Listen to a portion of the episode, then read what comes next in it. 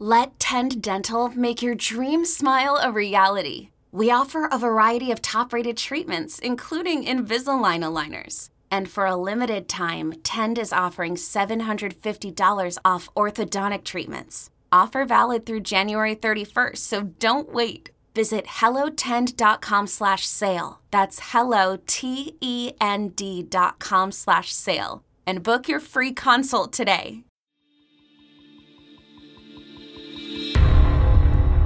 I was told there were four bodies inside the double wide mobile home.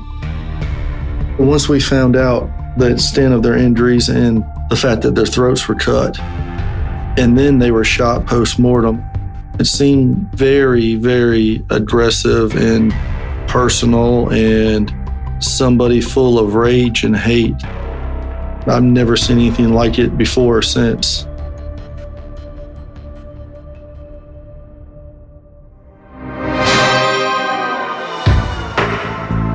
It's Halloween night in Pendleton, South Carolina, two hours northwest of Columbia. Ghosts, goblins, and monsters roam the streets, doing their best to look scary. But just outside of town, a different kind of monster has come to the front door of Mike and Kathy Scott. Inside their double wide trailer home, it's eerily quiet. A bowl of Halloween candy sits undisturbed by the front entrance. In the bedroom, the body of Kathy Scott lies in a pool of blood and in the living room, there are three more victims Kathy's husband, Mike, her mother, Violet Taylor, and Mike's mother, Barbara Scott. Four members of the same family have just been executed with military style precision in a gruesome Halloween nightmare.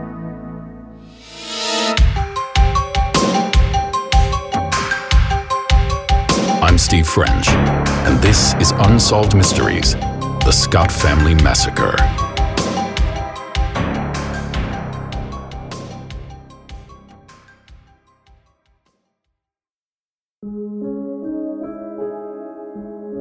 On Monday, November 2nd, 2015, a woman calls 911 to report she's just found four bodies in a rural home outside Pendleton. Pendleton is an older town in South Carolina. It's been around for a long time. It's a small town. It probably would have been considered like a plantation town in, you know, the 19th century. A lot of old money kind of town. Staff Sergeant Scotty Hill was on duty as a detective with the Anderson County Sheriff's Office when the call came in. Pendleton is not somewhere that we have a lot of violent crime. And then this part of Pendleton is actually more of a rural area.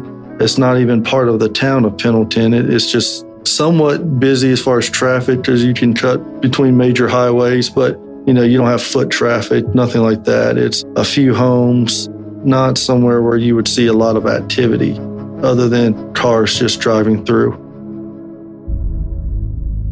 I was working that day, and like all of us that was working that day, if you were a detective, you got called and told to respond to the scene. We didn't know if there was a killer or if the killer was inside the house. By the time I showed up, it was a pretty big scene. Detectives were arriving, forensics was arriving, there was people everywhere by the time I got there. There are two mobile homes on the residence. We identified them as the double wide and the single wide. It was at least a few acres, the property. Four people lived in the double wide. Mike and Kathy Scott, they owned it. They were a married couple.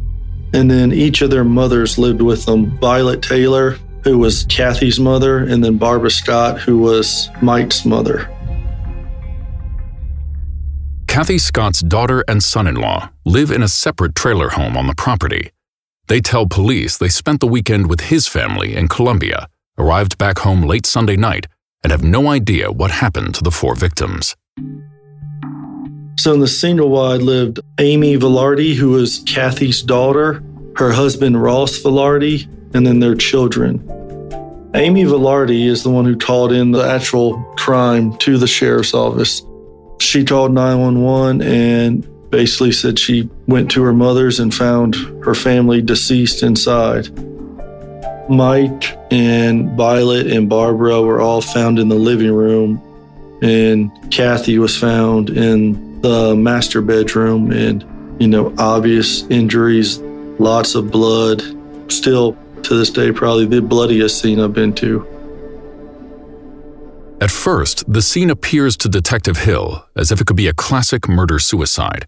With Kathy found separately from the others, it looked as if she could have shot her husband, mother, and mother in law, then retreated to the bedroom and killed herself. What really kind of ended that theory was kind of twofold. They first moved Kathy, and she didn't have a gun. So that really took the wind out of the sails that she shot everybody and then shot herself because there was no gun. And then, of course, when they got to Mike and Barbara and Violet and saw that their throats had been slashed, it was very clear at that point that we were dealing with someone who had murdered all four of these people, someone or possibly multiple people that had done this. They all died from stab or slash wounds. Mike, Barbara, and Violet were all killed by their throats being slashed, and Kathy was killed by a stab wound to the chest. Mike, Barbara, and Violet were all shot post mortem. Kathy was shot while still alive, but that wasn't what killed her. It was the knife wound to the chest that killed her. It's a rare quadruple homicide, and with each victim stabbed, then shot, it's also a clear case of overkill. There's no sign of a break in or forced entry, and no obvious ransacking of the home. Mike was likely the first victim. With Mike not having any kind of sign of defensive wounds or any sign of a fight, I definitely believe he was caught off guard. It seems like they were probably at least a couple of them in the living room watching TV. You know, it's hard to say with Kathy because she moved around during the attack. We know that she went from living room to the master bedroom. So I can't say she came out of the master bedroom first into the living room, then retreated back into the master bedroom. So I'm not sure where she was, but it definitely appears Mikey, at least, was in the living room watching TV.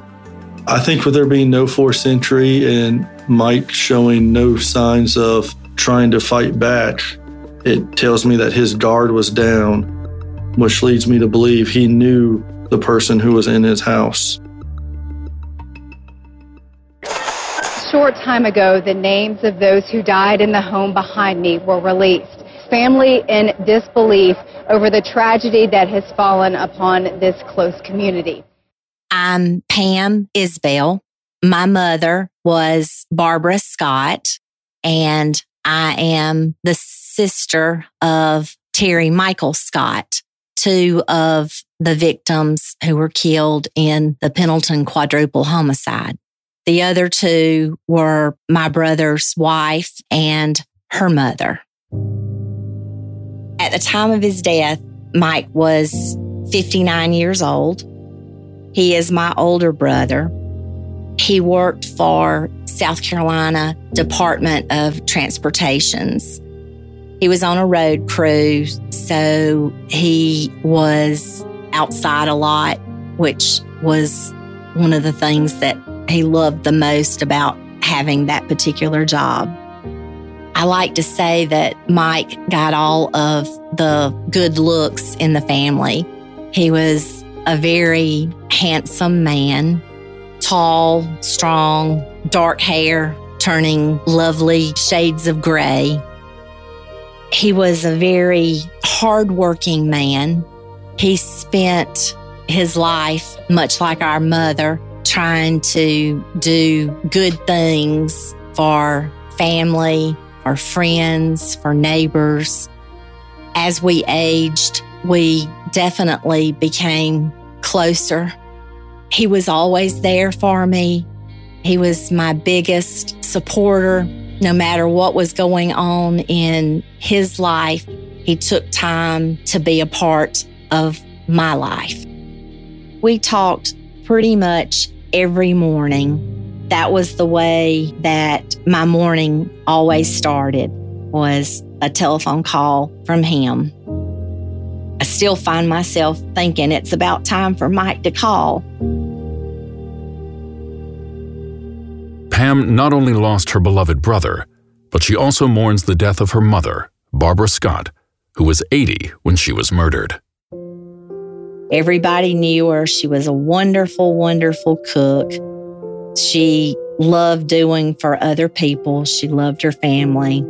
She did a lot of babysitting for people in her community. She really enjoyed being with the babies. Mike's wife, Kathy Scott, was 60 when she was murdered. She and Mike had been junior high school sweethearts, but they married later in life and had been inseparable ever since. Kathy's niece, Tammy White, was close to both her aunt and her grandmother, Violet Taylor. My Aunt Kathy was a people person. She worked in restaurants for most of her life as a waitress. So she liked to be around people. She liked to make people laugh. She liked to always laugh. Real bubbly. My grandmother was the sweetest woman that you would have ever met. She didn't say much. She was very shy and kept to herself a lot, but she was very caring. She was a very peaceful lady. I've never really ever heard her say anything bad about anybody. Pam Isbell spoke with her brother Mike that Halloween evening. He and Kathy were looking forward to celebrating the holiday with their grandchildren the next day. Pam didn't hear from him on Sunday, which wasn't unusual. She called him on Monday and left a message, but by then he was already dead. Pam only learned about her brother's murder when a cousin called. She said, I don't know how to tell you this. The preacher is there, and there are four dead bodies at Mike's house. And that's all I remember. The exact time of the murders is unknown, but detectives are able to narrow it down thanks to Kathy Scott's brother, Roger. On Sunday afternoons, he usually stopped by Mike and Kathy's home to say hi.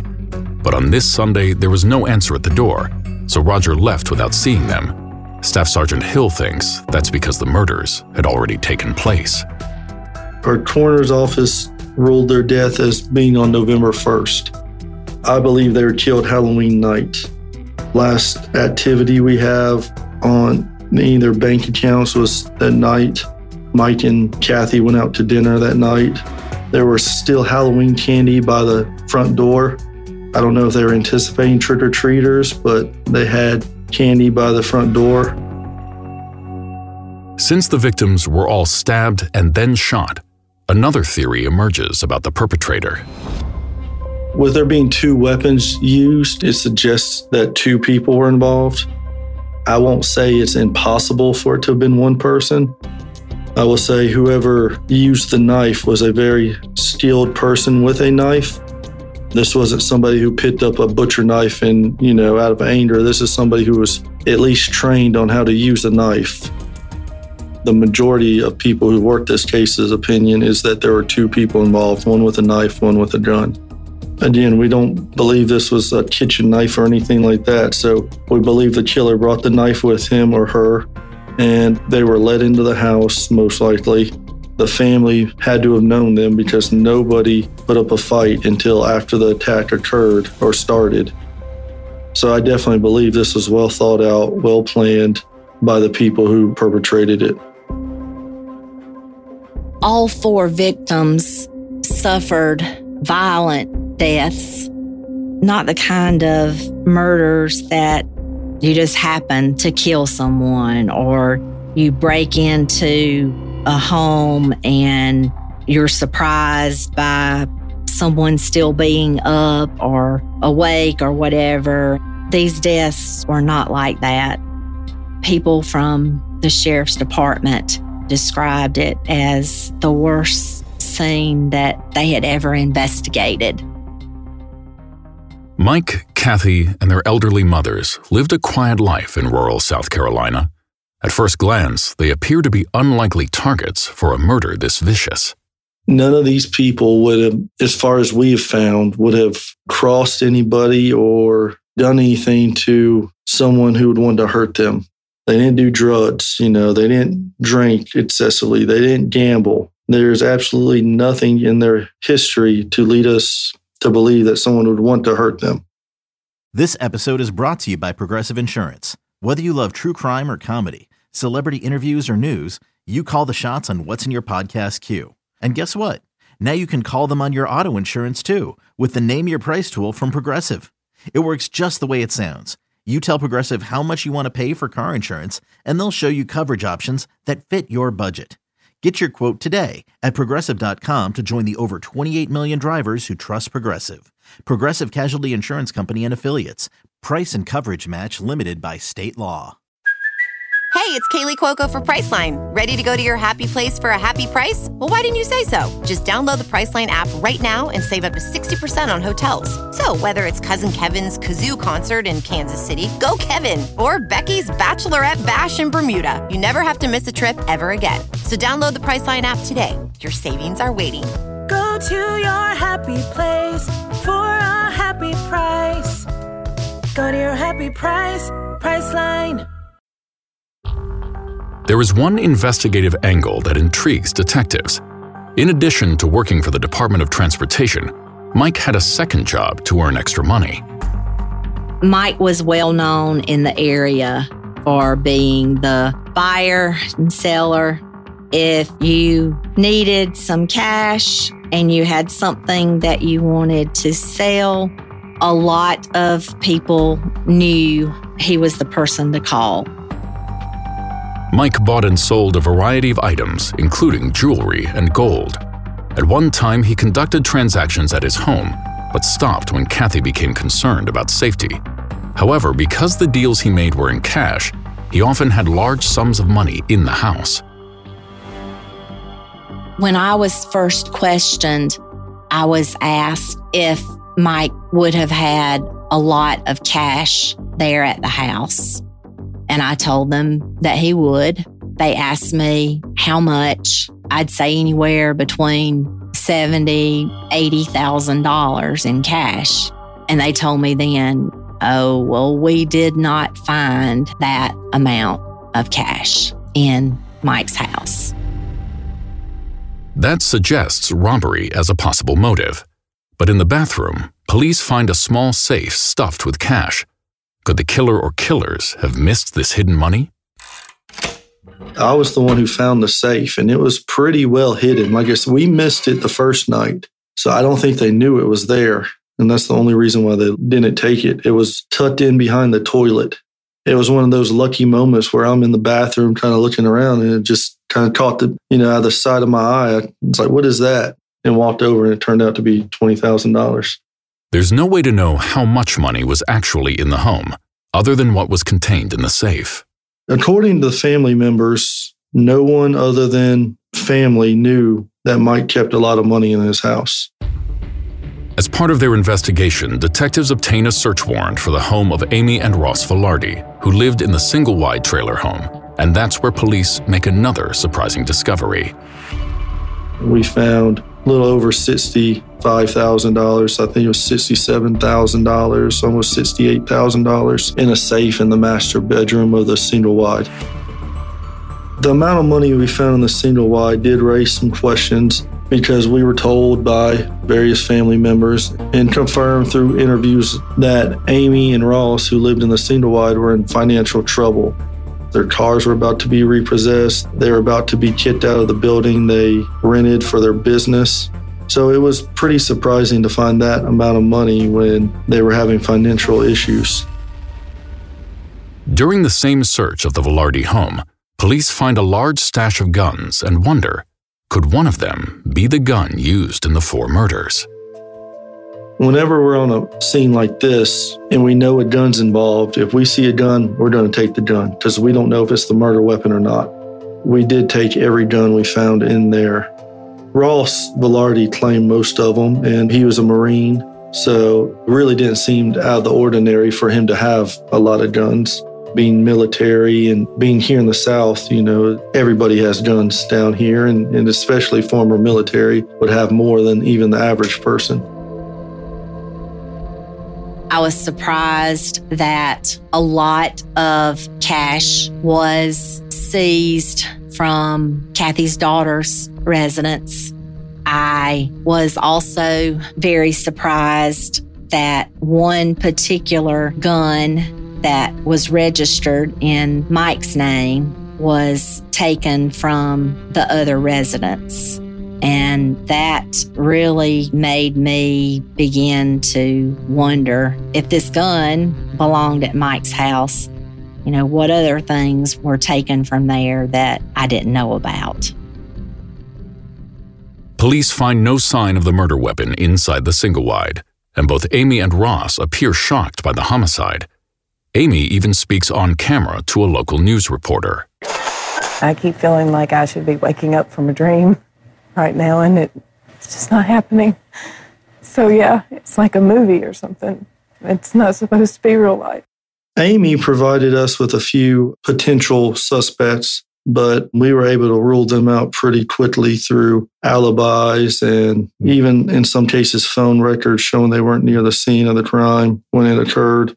So Kathy's daughter Amy and her husband Ross were initially very cooperative with the case.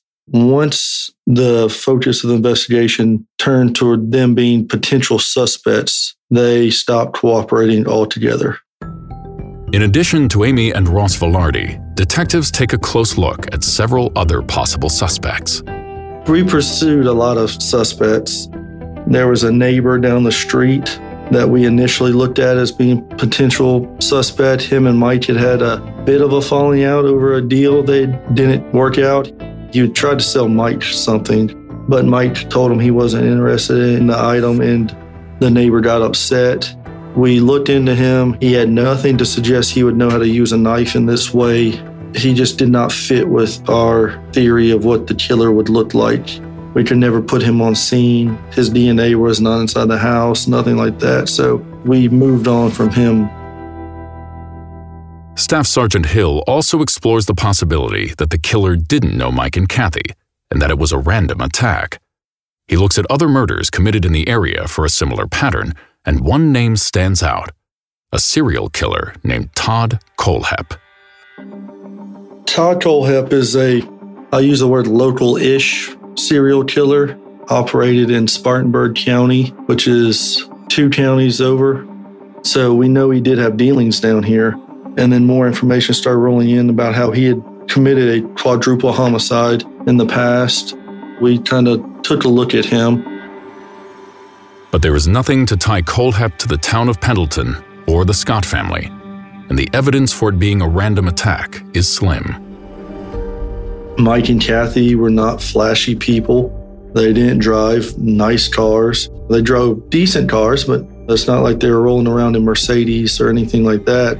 They didn't wear Rolexes and, you know, they were normal people, working class people. If you saw them out, you would never think that guy has thousands of dollars in cash in his house. And if you drove by this house, again, it's just a double wide trailer in the middle of a place with a thousand double wide trailers. And that's if you even noticed it, you know, and then this area is not somewhere where you get a lot of foot traffic either. So I believe it's highly unlikely someone was walking down the road in fact, I would almost bet a paycheck on if somebody had been walking down the road, someone would have called law enforcement because it would be that abnormal to see someone walking on that street.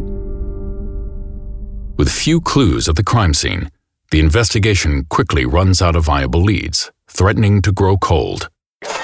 Seven months, no arrests for the murder of Mike, Kathy, and Barbara Scott. Today marks one year since four people were found dead. It's now been three years since the four brutal murders of the Scott and Taylor families in Pendleton. Staff Sergeant Hill believes the circumstances of the quadruple homicide point to a targeted, planned, and well thought out attack. There are really two motives that I believe would be possible. And to be honest, it could be a mixture of both. And that's of financial gain and hatred. The person knew how to kill someone quickly with a knife. They planned to get in this house and they planned to do it when everyone who lived there's guards were down and they were able to take the biggest threat out, which would have been Mike, you know, being the only man in the house. They took him out first. It was a well executed plan. I mean, as bad as that sounds to say, I mean, as far as the person who did this, they did their homework, they knew what they were doing, and they almost did it flawlessly. A person who does this kind of thing must be a person who has no idea and the difference in what's right and what's wrong. They have to be selfish. I would say there had to be a personal relationship with one or even with all of the victims. It wasn't just a random act of violence. There was no sign of anyone breaking in to the house. So, whoever is responsible, it had to have been someone that either was welcomed in or who just came through an unlocked door, which would have been unusual.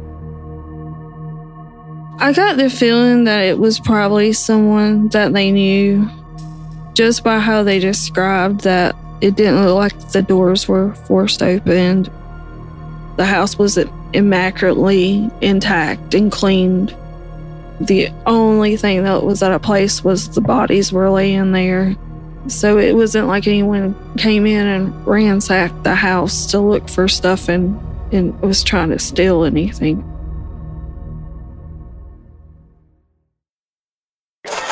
Two upstate families hope a new billboard will bring answers about an unsolved quadruple homicide. The billboard went up nearly five years to the day their loved ones were found murdered in their Pendleton home.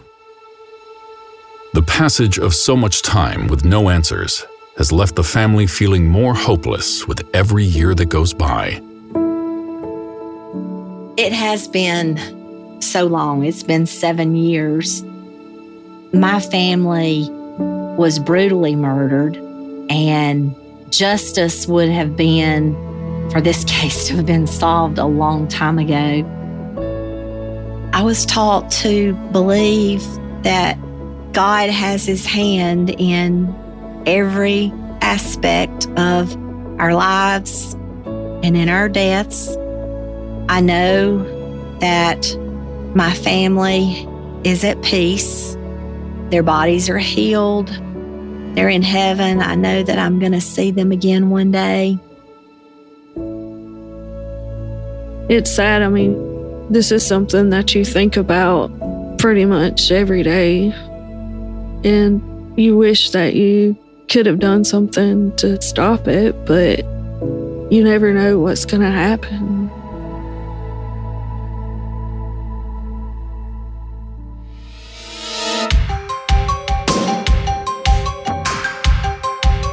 If you have any information about the quadruple homicide in Pendleton, South Carolina, submit a tip at 1 888 274 6372 or online at www.p3tips.com or www.crimessc.com or go to unsolved.com.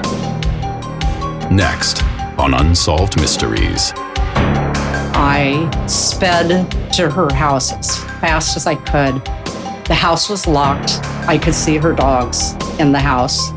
And I did a quick run out in the yard along the stream, just screaming her name as loud as I could in case she was laying hurt somewhere and could yell out at me.